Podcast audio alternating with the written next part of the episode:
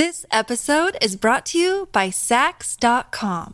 At Saks dot com, it's easy to find your new vibe. Dive into the Western trend with gold cowboy boots from Staud, or go full nineties throwback with platforms from Prada. You can shop for everything on your agenda, whether it's a breezy Zimmermann dress for a garden party or a bright Chloe blazer for brunch. Find inspiration for your new vibe every day at Saks dot com.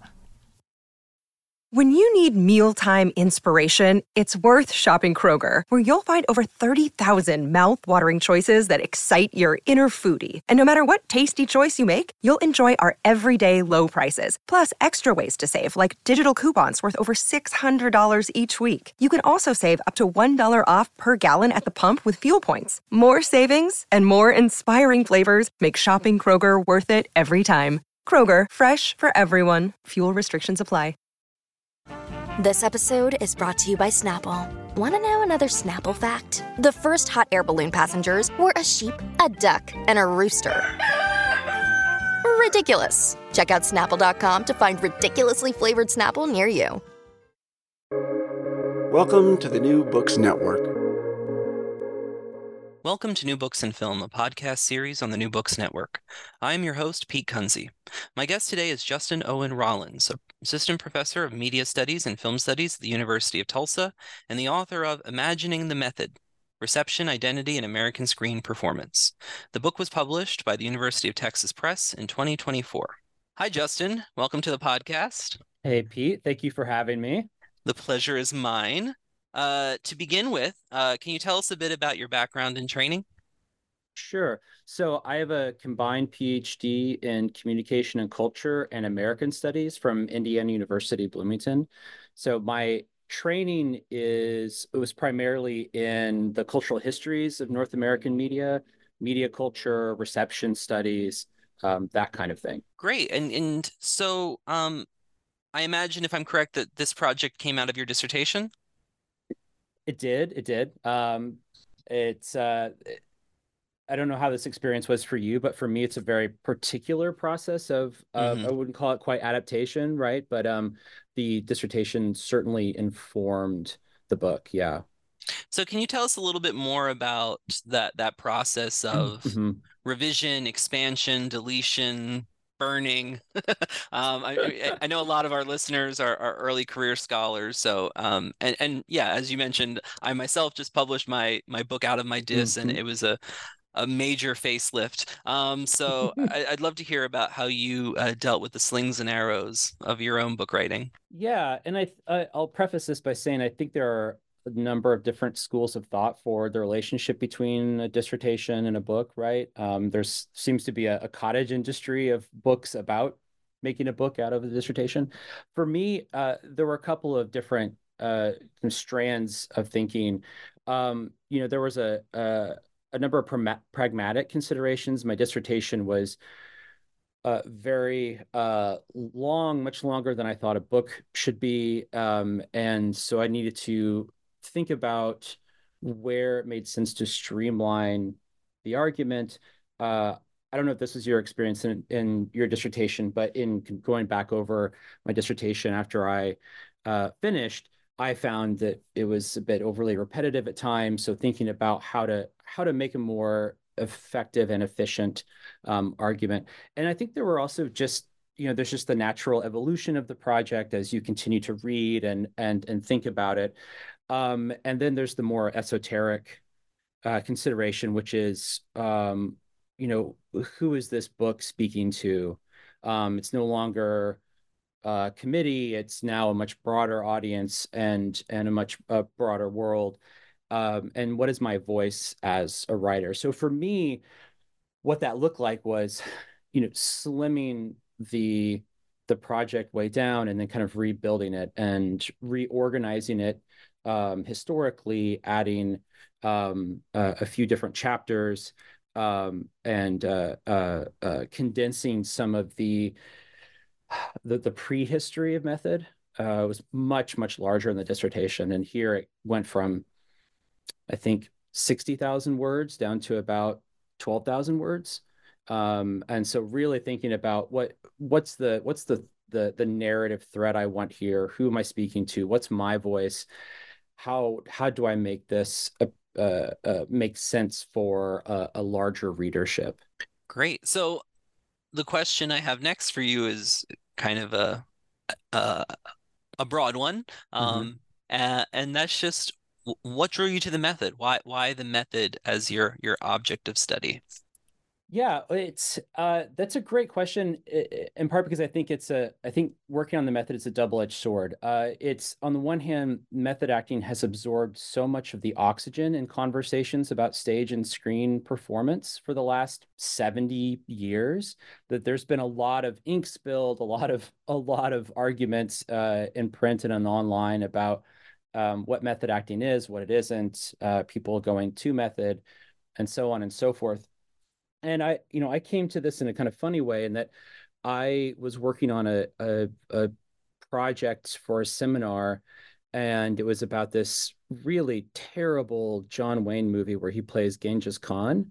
Um, and one of the the strangest things I kept coming across in the reception discourse was people saying Marlon Brando would have been much better in this role than John Wayne. And so, you know, aside from or in addition to the kind of obvious, you know, history of uh, of uh, white actors doing yellowface performance, I thought, well, what are the assumptions here about these people as performers?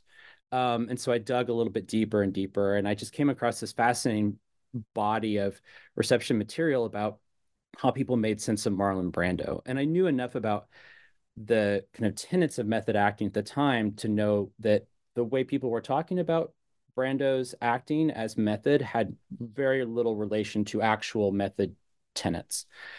And so that that's where the project started. And the more I dug and the more I looked across different historical uh, eras, the more of that I found. And to to the extent that um, I, it's it's become an entrenched way of thinking about and talking about screen acting, and it's kind of evolved beyond even needing to mention the word method oftentimes, which I think is really fascinating.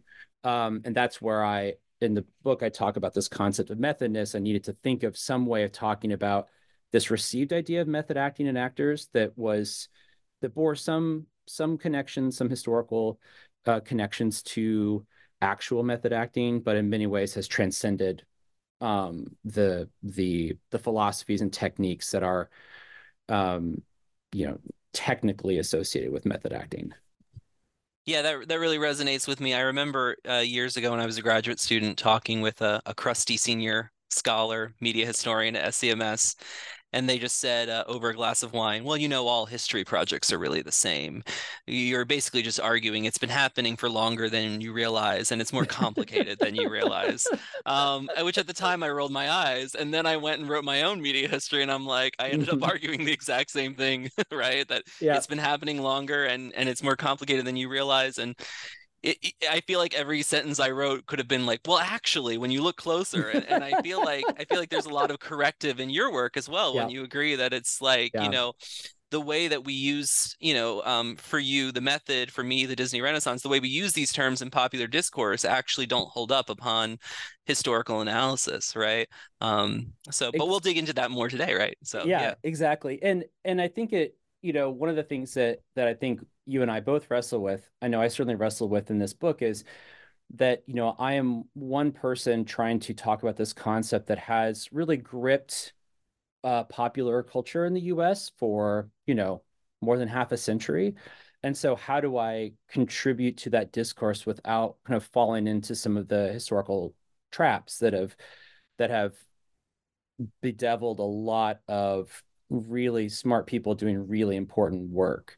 Um, and I think that's one of the great challenges of talking about method acting, is trying to carve out your analysis in a very noisy room with people who um, are, um, you know, in terms of uh, kind of popular discourse communities, not scholarly discourse communities, uh, those popular outlets where they are, you know, rehashing kind of old, old, worn out and incorrect Um, uh, understandings of of method acting. I mean, the Jeremy Strong example is a, is a very obvious one, right? Where, you know, uh, a small group of of us uh, film nerds and acting nerds can can crow about this on Twitter, right? To our collective following of of you know five thousand people, um, but Variety Magazine only needs to you know rehash some uh, kind of reductive Uh, summary of the New Yorker profile, and that's immediately consumed by, you know, two hundred thousand people or something, right? Um, so I'm very cognizant of the fact that there, when working on reception, uh, I am one very small node in a much larger matrix of of this broader interpretive landscape that we all reside on. And and that sets up my next question nicely, which is that, you know, the, the studying of acting and performance within our field, film studies, is is is vibrant, right? Mm-hmm. And goes back to, you know, at least as early as James Naramore comes to mind for me. Um, mm-hmm. and, and this is someone who's just appreciated this work from afar, but also thinking about uh, scholars like Cynthia Baron and Sharon Carnicke, and then Isaac Butler's more recent book. And so I'm just curious about how you see your work in conversation with those folks and kind of furthering this conversation that you see um, by, by your own words as kind of a, you know, I, I believe you said it was, a, was it noisy or loud, or at least one where, you know, mm-hmm. it, it you admit that there's a lot of work that's been done here already. And I think mm-hmm. that this is one of the challenges that a lot of us face, is when we want to talk about something that has a, a pretty solid foundation and find a space for ourselves within it. Right. Yeah, exactly. And I think that, you know, the work that you mentioned, you know, um, uh, and, and there, there are, there's a lot of work that's been done over the last, Oh, uh, especially the last decade or so, but you can go as far back as, you know, Naramore's work and, and the work of several other folks. And that's doing really vital um, service in carving out a space in the film text for, for a critical understanding of how acting creates meaning, how it contributes meaning to the overall significance of, you know, of the film. What, uh, um, how we can, especially with someone like Naramore, how we can uh, uh, kind of take on an analytical frame. He talks about the performance frame for how we would study uh, the the way that meaning is generated by performance in a film. Um, and you might notice that the recurring uh, uh, thing here is we're we're talking about film centric analysis. And that's incredibly important because, you know, historically, uh, film and media studies has not paid too much attention to uh, to screen acting. Um, we we attended far earlier to the idea of the star, you know, the celebrity, right? Um, but not to the craft of performance uh, on screen. And so my intervention is is to really work with the the screen-centric um, uh, approaches to performance and think about, well, what happens uh, uh, contextually, paratextually? Like, how are those meanings created in those spaces outside the film contributing to how we attach meaning to performances on film, or to film performances?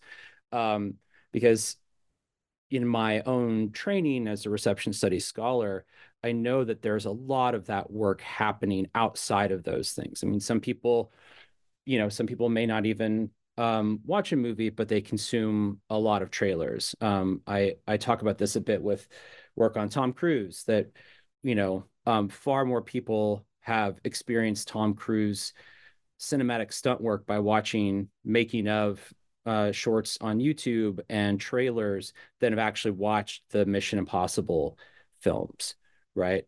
Um, so just thinking about how those how those spaces outside of the film can become really important venues for helping us make sense of how mm, how screen performance takes on meaning. And I think that's a space where we look to understand how an idea of method acting has taken on a life of its own and largely superseded the practices of, of method acting, and how it ends up drawing in all of these different people who are not method actors, but they can get sucked in, the Jeremy Strongs and the Montgomery Cliffs and the Daniel Day-Lewis's, they are not method act, they're not method actors, and they have all in their own, you know, respective ways articulated as much, but there's this gravitational pull and this received idea of method acting that kind of gets, sucks them in and and brands them as as method actors, either explicitly, or we get the kind of discourse about, you know, Daniel Day-Lewis stayed in character for the entirety of this film and became a cobbler and yeah, yeah, yeah. yeah.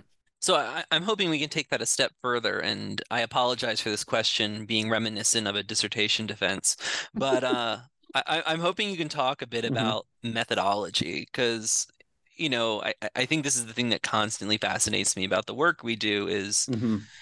how do we do it, right? right? I mean, you know, um, and, and what are the ways into these questions? And and I dabbled a bit in performance analysis recently and realized that I really had to, I had to think of new methods for how I had normally done my own research, right? And thinking right. about, you know, like, do you do thick description, right? And and thinking about different kind of facets of paying attention to gesture and voice and um, yeah.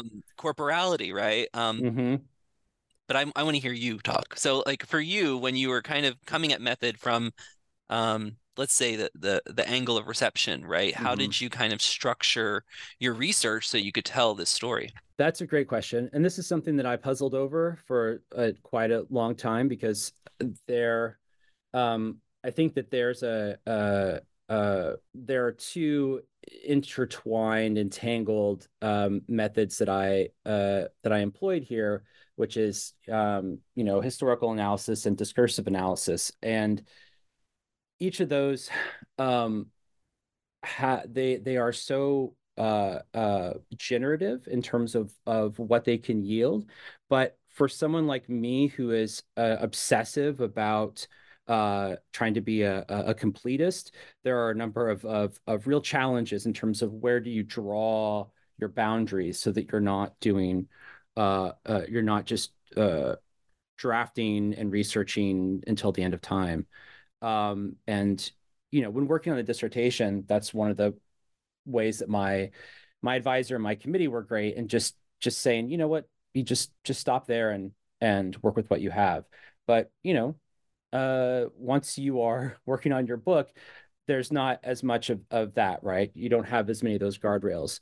So that's where I um that's one of the primary motivations behind uh breaking this book down and reorganize it into a series of vignettes, so that I was so I was artificially circumscribing um the extent to which uh you know um I I framed this particular chapter diachronically, and just the how much of the the uh, uh, the extent of the discourse that I looked at synchronically. So, um, in some cases, those decisions are made for me by the availability of materials. Um, uh, in in the case of something like um, the chapter on James Dean, just to give one example, that chapter is built around a body of letters written to Hedda Hopper, and uh, we we have to acknowledge that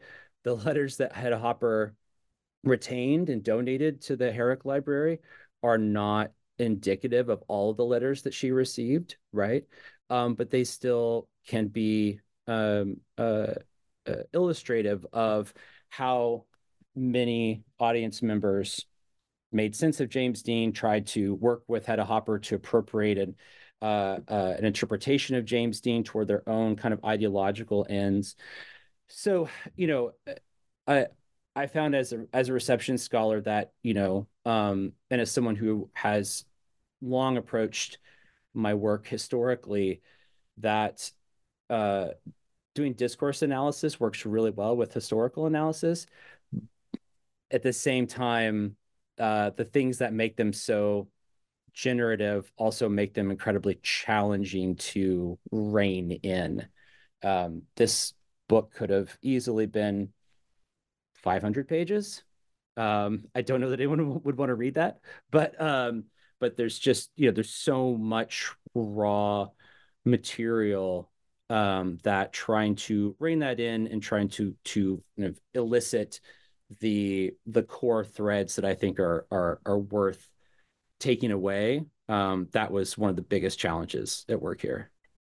This episode is brought to you by Saks dot com. At Saks dot com, it's easy to find your new vibe. Dive into the Western trend with gold cowboy boots from Staud, or go full nineties throwback with platforms from Prada. You can shop for everything on your agenda, whether it's a breezy Zimmermann dress for a garden party or a bright Chloe blazer for brunch. Find inspiration for your new vibe every day at Saks dot com.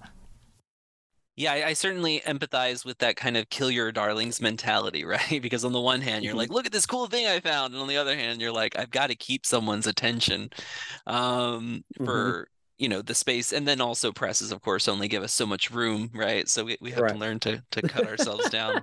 Yeah. Um, but I'll, again, I'll save that for my I'll save that for my therapist. Um, so you talk a lot about paratexts in your book as yeah. well. And I, and so I was hoping that we could talk about the cover of your book, in, in part because I have cover envy. Um, I, I think it's a really great cover. Um, oh, thank you. And, uh, and I hadn't looked closely at it until I read your book. Um, so for those listening at home, uh, the cover of, of Justin's book is a, a very sultry Marlon Brando uh, leaning up against... Um, I, I guess a wall, um, and with his leg up and a script on his leg and a cigarette in his hand, and there's, you know, this kind of puff of smoke coming out of his mouth, and in the background there are some men who use wheelchairs um, sitting at a table. Mm. Um, and this kind of becomes a useful framing device for you. Can you can yeah. you talk a little bit more about, um, I mean, no one's going to No one's going to criticize you for throwing Brando on the cover of the book, but uh, but but why do you think this image of Brando in particular yeah. is is evocative? Yeah, that's a great question. And I, yeah, thank you. Thank you for your kind words about the cover. It it was a process to get it. I didn't know that I was going to get this cover until uh, relatively late in the process. Um, it so this is an image.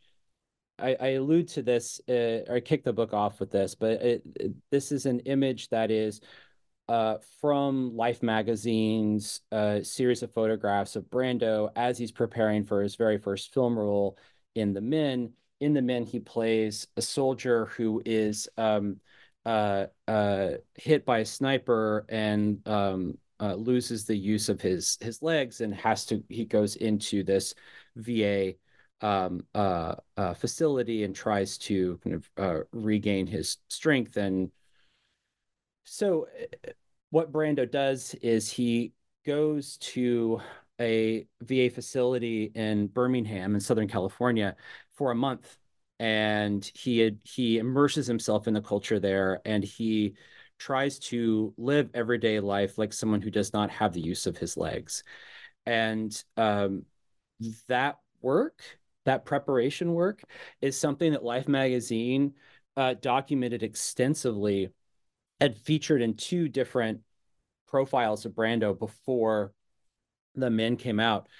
This photo didn't end up getting published in uh, uh, those Life features, and it's one of the few photos from that shoot where he's shown, quote unquote, like not preparing, right? He's not immersed. He's standing on top of the wheelchair in, instead of sitting in the wheelchair as he is in, in so many of the, the Life magazine images. Um, and so there's, so there's that, there's this kind of moment of, all right, here's, this is not the story that, that is put forth about Brando. We're given Brando engaged in this process that is extraordinary, yet also continually framed as elusive, that we, we as an audience can't really access his genius. It's kind of, it's a black box. Um, I also use this image because Brando's not a method actor. And that's a bit of a uh, of, of a rhetorical trick I pull on the the reader, you know, in page two or three after I lay all this out. Uh, Brando hated being called a method actor. He he resisted that label, um, and yet even when he, in the conclusion, I talk about what happens when Brando dies, you know, the New York Times is still calling him a method actor. Stella Adler's daughter is writing to the New York Times, pleading with them, please stop calling him a method actor. My mom was his teacher. My mom did not teach the method. She hated Strasberg. She hated the method. But these things have, there's real power in this, um, in this received idea of method acting that, you know, even when the kind of, I think we could arguably say that Brando is the most visible manifestation of method acting, um, when he is not a method actor yet cannot escape that label. I think that says something about what method acting actually is and what how we make sense of it, how we apply that. And so it's a bit of a trick on the audience. Um, it's also, I think, a, a telling moment when the uh, from the shoot and from the narratives that came out of that that Life magazine shoot, where we get this contrast between the narrative about Brando that's put out there and um, the reality. Uh, and as you alluded to, Pete, it's also just a really great image. Like, he just looks really, really fucking cool. I mean, pardon my French. I was going to say he looks uh, really hot too. I mean, like, yeah, it's, it's, no, it's, it's, a, it's, a, it's a it's a sensual image of Brando, as, as many images of him were. Um, But yeah, no, I mean, for, for me, uh, you know, that kind of uh, important revision you make at the outset is a really useful way to kind of pull someone who is not um, not working in, in, in studies of film acting into your narrative mm-hmm. and into your work. I, I think that that's a, a really useful start. And I'm hoping, you know, uh, my next question is is another one that's like, well, I spent two hundred fifty pages doing this, Pete, but I'm still going to ask it. Um, so how have you how have How has method been misunderstood? How has the method been mm-hmm. misunderstood? And and and how does this create a space for you to introduce this idea of methodness? Mm-hmm. So without getting into the the weeds, because I think this is something that folks like um, uh, Sharon Carnicke and Cynthia Baron and others have done really exceptionally well. Um, in terms of of what uh, of what the tenets of method acting actually are, what I think has happened is that the there emerged at some point a received idea of method acting that emphasized the um, the idiosyncrasies of certain performers and conflated those with their acting style, right? Um, uh, that uh, conflated certain characteristics characteristics of star behavior, of of unprofessional behavior, um, uh, that that. conflated a kind of um, connection to a character's inner life and a character's history with a kind of extreme, almost uh, uh, uh, uh, psychological, um, you know, psychoanalytic understanding of of human nature. I mean, a lot of that, you know, there. This has been written about by uh, by Baron and Carnicke and a few others, but it's it's not a coincidence that the popular awareness of method acting really takes off in the nineteen fifties. Um, it it dovetails quite nicely with a kind of popular understanding, misunderstanding uh, about uh, psychoanalysis and looking inward and things like that, right? Um, however, it's it has already by that time um, become this really fraught, um, this fraught idea. I mean, we have a we have a big breakup in the nineteen thirties, nineteen thirty-four, between Lee Strasberg and Stella Adler and a group of others who are all members of this organization called the Group Theater. Sanford Meisner is in there, um, Harold Clurman, Uh, Phoebe Brand, Morris Karnofsky, eventually Elie Kazan. And it's all of these titans of twentieth century um, acting, either as practitioners, but more often than not as as as as pedagogues. Um, and and for the first two and a half, three years of the existence of this group, Lee Strasberg was their essentially their de facto teacher of this of this acting style. But people were almost from the get-go in the group a little suspicious. Mm, I don't know, this emphasis on like, um, uh, you know, uh, bearing our souls and and making ourselves really vulnerable, that that seems potentially exploitative. Um, uh, Stella Adler is among these. So Stella Adler, you know, she's in Paris after she and Clurman and Strasberg have gone to visit um, the Moscow Art Theater. She stays uh, she stays behind in Paris, and she actually studies with Stanislavski. And she comes back and confronts Lee in front of everyone. And, you know, she she does her version of the, you know, I knew Jack Kennedy, I served with Jack Kennedy, you sir, no Jack Kennedy. She tells him, like, at what you're talking about, what you're teaching here, Lee, is not is not Stanislavski's system. I studied with the man just now. Here's, and she has the whole chart. Here's here's his system. And it's that, like, we have in nineteen thirty-four, this schism, right? That is never resolved. Those two despise each other um, uh, for the rest of their lives. And yet by the fifties, their very different approaches to acting just get kind of collapsed into one. Same for Sanford Meisner. Um, you know, he and Stella Adler and Lee Strasberg had, uh, in in many ways, very different approaches to performance, to thinking about like what the what the the you know our instrument is as as actors. But you would have a hard time discerning that difference in the kind of um, uh, uh, popular discursive networks that just kind of mm, characterize it all as as method acting. Um, they are all part of a larger tradition, right? What we could call Slavic dramatic realism. Um, people like uh, Vakhtangov and Stanislavski and, and Boleslavsky and Usmanskaya and so on and so forth. But, you know, that's a really big tent. And so to for for those very different approaches to acting to get kind of collapsed and referred to as method acting, and then to then get associated with Strasberg and the Actors Studio, was something that drove people like Brando crazy. And he he argued against that um, just about any time he could for mm, fifty years, to no avail. And so to me, there's something really, really fascinating about having the most visible, quote unquote, method actor constantly disavowing that to, you know, and having no effect. Um, that tells me that this thing has just taken on such an outsized presence in popular culture. And, and so I think that we, we tend to, in the way that we think about and talk about method acting, we tend to fall back on those kind of spectacularized ideas of method acting, um, which admittedly are the those kinds of of discursive tropes are just very uh, very click-worthy. They're very uh, interesting. They're very salacious, right? Um, you know, uh, I don't know that as many people would be interested in getting into the weeds of Jeremy Strong's actual approach to acting, when in fact it's far more compelling to read about how he, um, you know, puts himself through the ringer when he's playing Kendall Roy, right?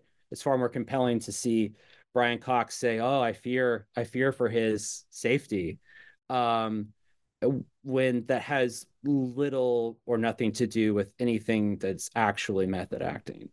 Um, I think it just it.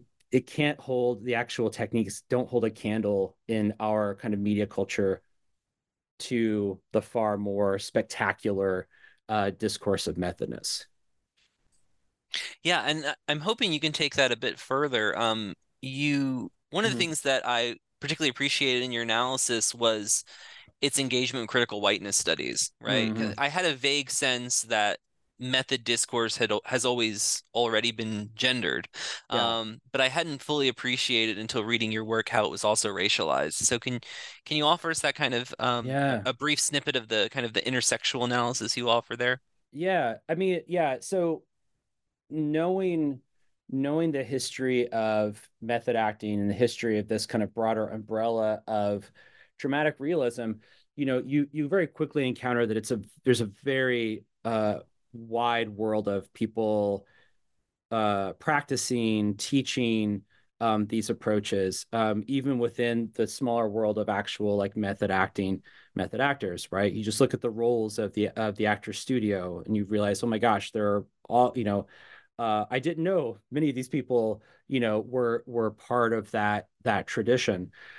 Um, so there's that, right? There's that kind of obvious that that juxtaposition. So in looking at the the reception around around people, looking at the reception of you know someone like uh, uh, Sidney Poitier, who studied at the Actors Studio, and someone like Marlon Brando, who um, you know only very very briefly did, and he said he didn't actually get anything out of it.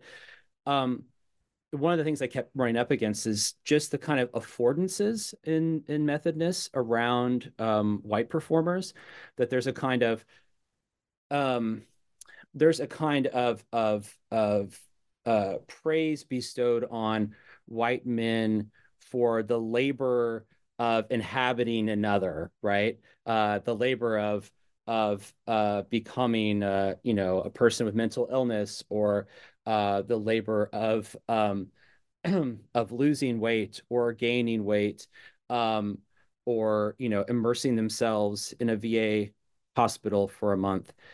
Um, there's a kind of of outsized praise given to those the the the kind of received idea of the the work that goes into that. Conversely, for uh, for women, for performers of color, Um, there seems to be an assumption that um, that there isn't as much work to get to a a, a place like that. Um, in the book, I talk about um, uh, Charlize Theron and how the discourse around her in Monster and in Tully, both films where she underwent a kind of body transformation, you know, which is really, really extreme. I, I wouldn't recommend any performer do that. Um, I'm glad to see that there's there's more critical opposition to that um, in this day and age, but there's a big difference in how her her labor and her process was framed and received than in someone like Christian Bale, where the work itself was praised. Now, for someone like Charlize Theron, it was much more about, well, when will she return to her kind of uh, normative body type, right? Um, for, uh, for someone like, I talk about, um, Brian Ty- Tyree Henry as well. And someone asked him if he was a method actor, uh, when he was doing, um, the series Atlanta. And he was like, no, because there is no, if I tried to do what my white counterparts do in other productions, I would be fired. There is not the kind of allowance for me to engage in Uh, outlandish behavior, to to to behave badly, to stay in character, things like that. So there's this, I think, in its most kind of basic sense, there's a kind of wide uh, um, uh, uh, affordance given to white white actors under the kind of, with the permission of methodness, to to act badly, to act in extreme idiosyncratic ways. And those historically and to this day are not provided to performers of color. And I mean, and, and, you know, the industry, you can look at how the industry abets this in terms of um, who it casts for certain kinds of films, who gets award nominations and wins, right? Um, you know, it, it, it very much dovetails with um, the racialized way in which Hollywood Um, tends to uh, uh, uh, convey value onto people and the, the the work that they do. Yeah, I, I was hoping we could we could pivot a bit from. Mm-hmm. Uh, I guess this isn't a, a total pivot, but I wanted to think about the resistance to method. Right, yeah. you, you mentioned both mm-hmm. um, people worried about method's implications on the actor's well-being, and and actors vocalizing that there's a certain level of um, one one wants to say almost egotism that comes with with yeah, method, yeah. right? You yeah. know, because you're supposed to be working with a collective, and yet one person is perceived as doing method, and, and as, you know, they want to be addressed as character, or Jared, they're throwing it, you know. We're Jared Leto about... shutting down the production of Morbius for prolonged periods because mm-hmm. he wants to stay in character with his leg braces and use the restroom, like, in character. Yeah. Yeah. Yeah. um, you know, Daniel Day-Lewis, and I, I was thinking... Uh, you probably remember well the discourse around uh, Jim Carrey and Man on the Moon, right? Um, right. Yes. Yeah, yeah. Um, so... I, Uh, who is not a method actor? Mm-hmm. Um, and and and I think the example that comes to mind for me, um, and maybe the story is apocryphal, right, is this kind of confrontation between Laurence Olivier and Dustin Hoffman on the set of Marathon Man. And, right. and I kept trying to find like what the jab was, and it kind of varies on the account, right? Like he says like, oh, why don't you just try acting, or like yeah. do your job, or something like this, right? My but, dear, my dear boy, have you tried acting? That kind of thing. Yeah. Yeah, yeah, yeah, absolutely. So, um, you know, uh, I guess the question can alternate between, say, either, you know, what are the competing traditions at mm-hmm. the same time, or more so, um, it, it might also yield into a, a question of, um, you know, the kind of the pushback from, especially from within the acting community yeah. towards this this approach. Yeah, I think that's a great question. I think that, you know, uh, we can. we can look back to the nineteen seventies, early nineteen eighties, and see see a shift in, in the reception of method acting um, away from one that was like primarily a kind of uh, reverence, even if it kind of misunder uh, uh, uh, an acknowledgement that that it's different or strange. I think there's a shift uh, toward not only just the the outright entrenchment of methodness, where we see the word method being used less and less, and we see instead talk about absorption and commitment and staying in character and these kinds of, you know, uh, um, signals um, of of methodness. But I think it really becomes uh, binarized. I think it becomes a matter of um, uh, reverence or revulsion, that there are these two extremes, and we can, you know, we can look at like how people react to Jared Leto um, as someone who it just uh, engages in behavior that is disruptive, that often overshadows the movie, you know, the the the ultimate uh, uh, film itself. Um, we can see a, the kind of way in which Daniel Day-Lewis's performances are are are routinely Um, uh, understood as, you know, maybe a bit silly uh, in the way he stays in character, but ultimately it's the, you know, the end product is like, oh my gosh, here he is again, showing off his extraordinary, you know, ability to act. And, and of course that's tied back to his performance. Um, I don't see a lot of middle ground. I don't see a lot of, uh, of popular effort to parse this um these received notions of acting. I see people very very quickly falling into to one or the other camp. Um so when you see something like, you know, I don't know if we'll get another da- Daniel Day-Lewis movie anymore, but when you see the New Yorker profile of Jeremy Strong, you know, it you can very quickly very quickly see how it follows a familiar trajectory.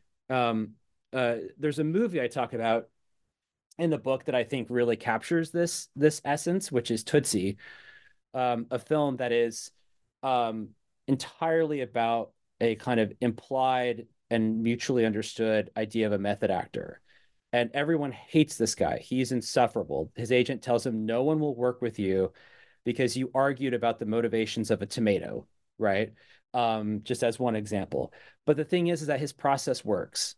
He's reviled until everyone realizes that, oh, actually his process makes him a phenomenal actor, and he fools everyone by his performance, right?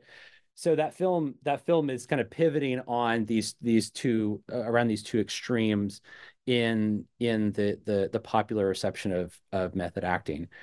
So I there are so many more people who aren't method actors than are, but part of the problem is that far more people are like Marlon Brando, and that they just keep getting kind of sucked into this, this, um, this black hole of methodness, um, even as they will explicitly say, I am not a method actor. Right.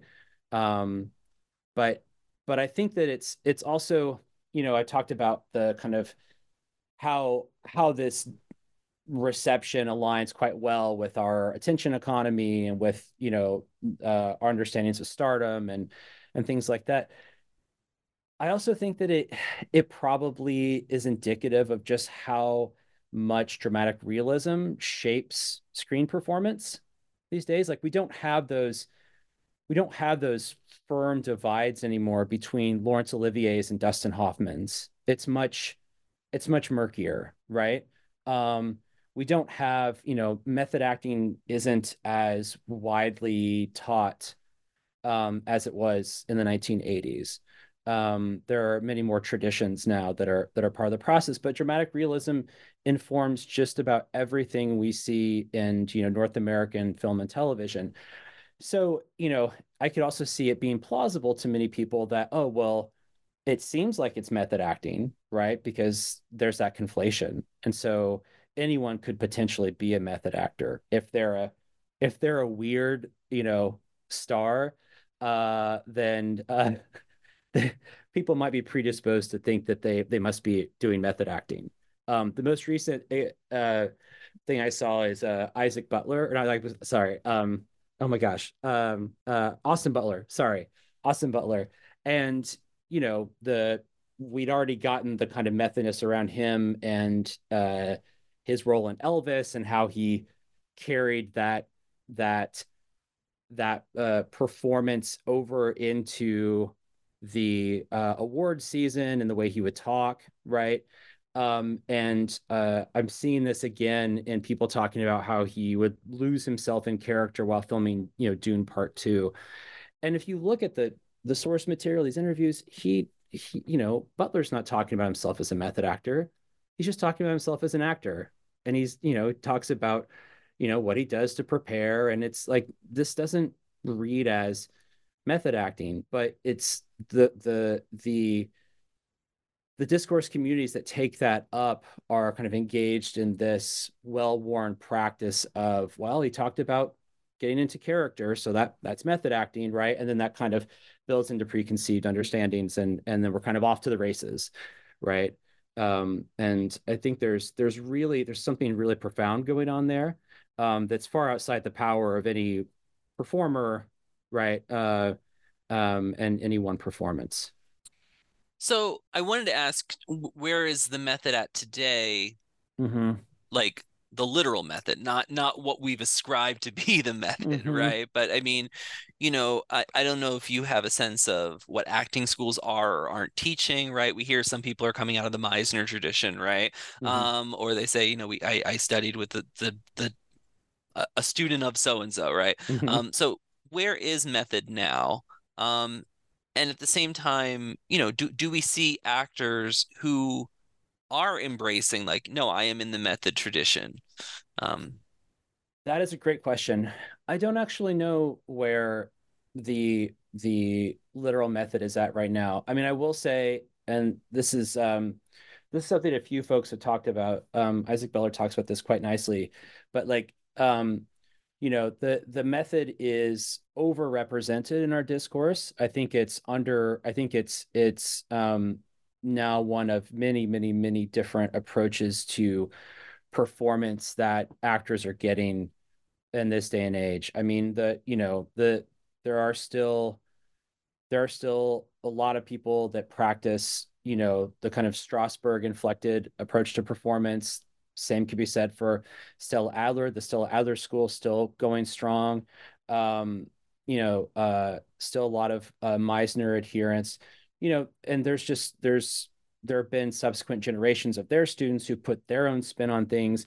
You know, there's the uh, you know, a whole, gosh, I have three or four generations now, people that can, have come out of the Juilliard tradition, right? Um, I think there's a lot of performers that are coming out of uh, improv traditions, and the people who, you know, were um, uh, like improv comedy scenes, and and the teachers kind of involved in those. Um, uh, uh, and those approaches. So I think it's just a much more crowded area. And I, uh, you know, there's still, uh, the method still exists. Uh, but part of the challenge is that it's just so overrepresented in terms of, of the way that we talk about it.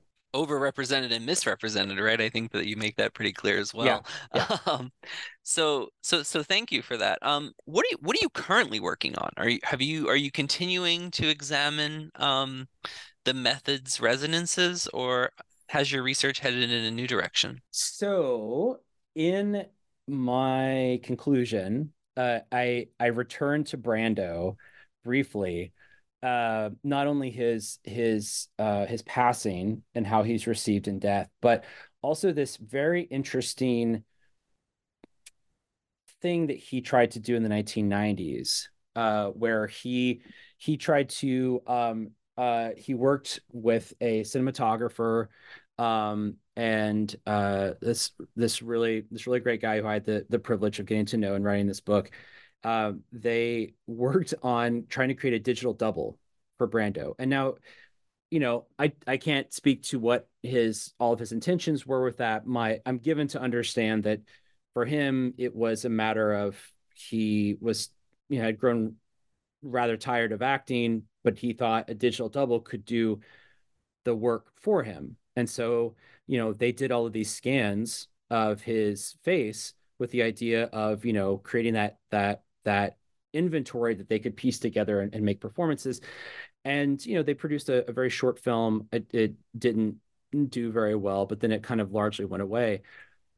I think there's something, I think that's a, a very fascinating precursor to what's been happening, especially in the last few years with Um, an increasing um, shift by some some entities in the media industries toward um, uh, uh, bringing together A I and screen performance.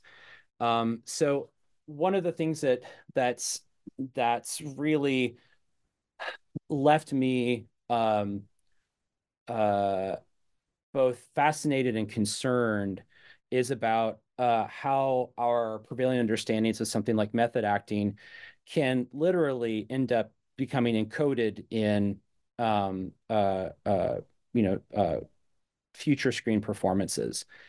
So that's where that's where the book it, book one ends, and that's where uh, book two begins.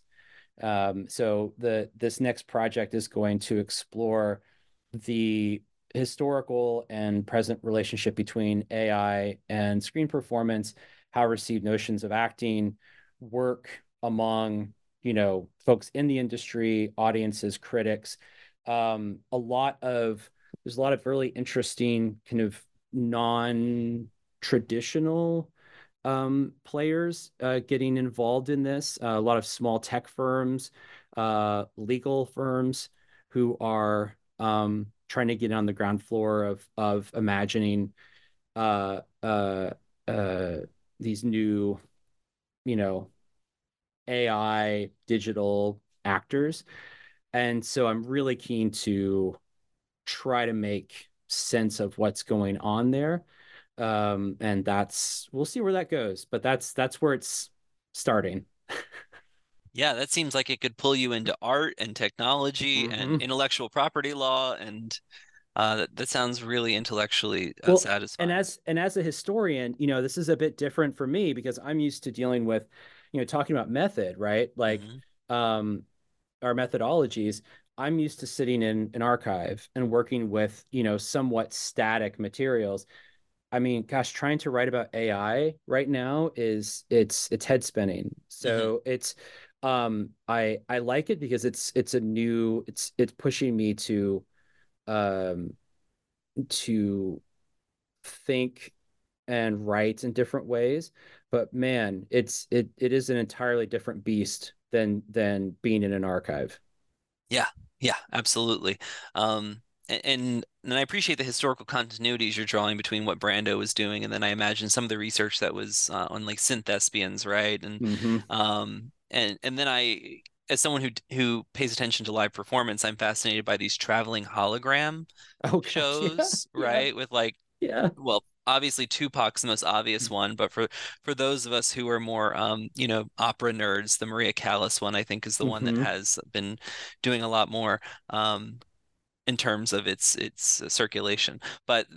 This is a rich terrain, uh, and and so is the terrain you cover in your book. We've only scratched the surface, but that's the goal, right? Um, mm-hmm. so so thank you for your time today, Justin.